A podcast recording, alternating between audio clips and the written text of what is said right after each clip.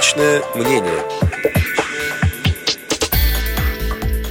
В ноябре 2018 года состоялась встреча председателя правительства Российской Федерации Дмитрия Медведева с представителями общественных организаций инвалидов.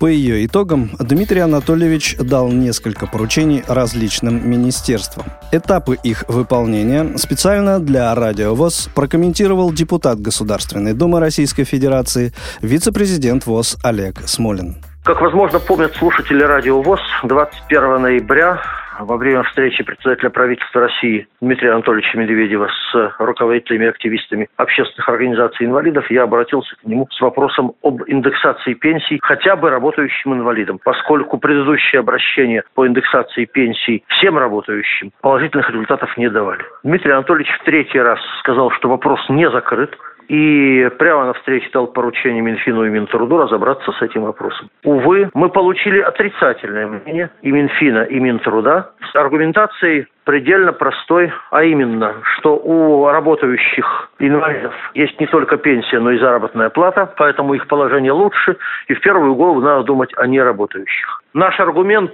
точнее два аргумента, заключались в том, что, во-первых, отсутствие индексации пенсий у работающих инвалидов приводит к снижению их уровня жизни, а во-вторых, дестимулирует их работать. Когда разница в пенсии, скажем, инвалида, работающего и неработающего, составляет примерно 1/4, естественно, возникает соблазн или не работать, или не оформляться на работу. Эта аргументация в ответах Минтруда и Минфина проанализирована не была. Но мы не прекращаем работу. Впереди обещанная Дмитрием Анатольевичем встреча. Я думаю, что тему мы продолжим. Повторю еще раз. Председатель правительства трижды сказал, отвечая на мои вопросы, что вопрос не закрыт.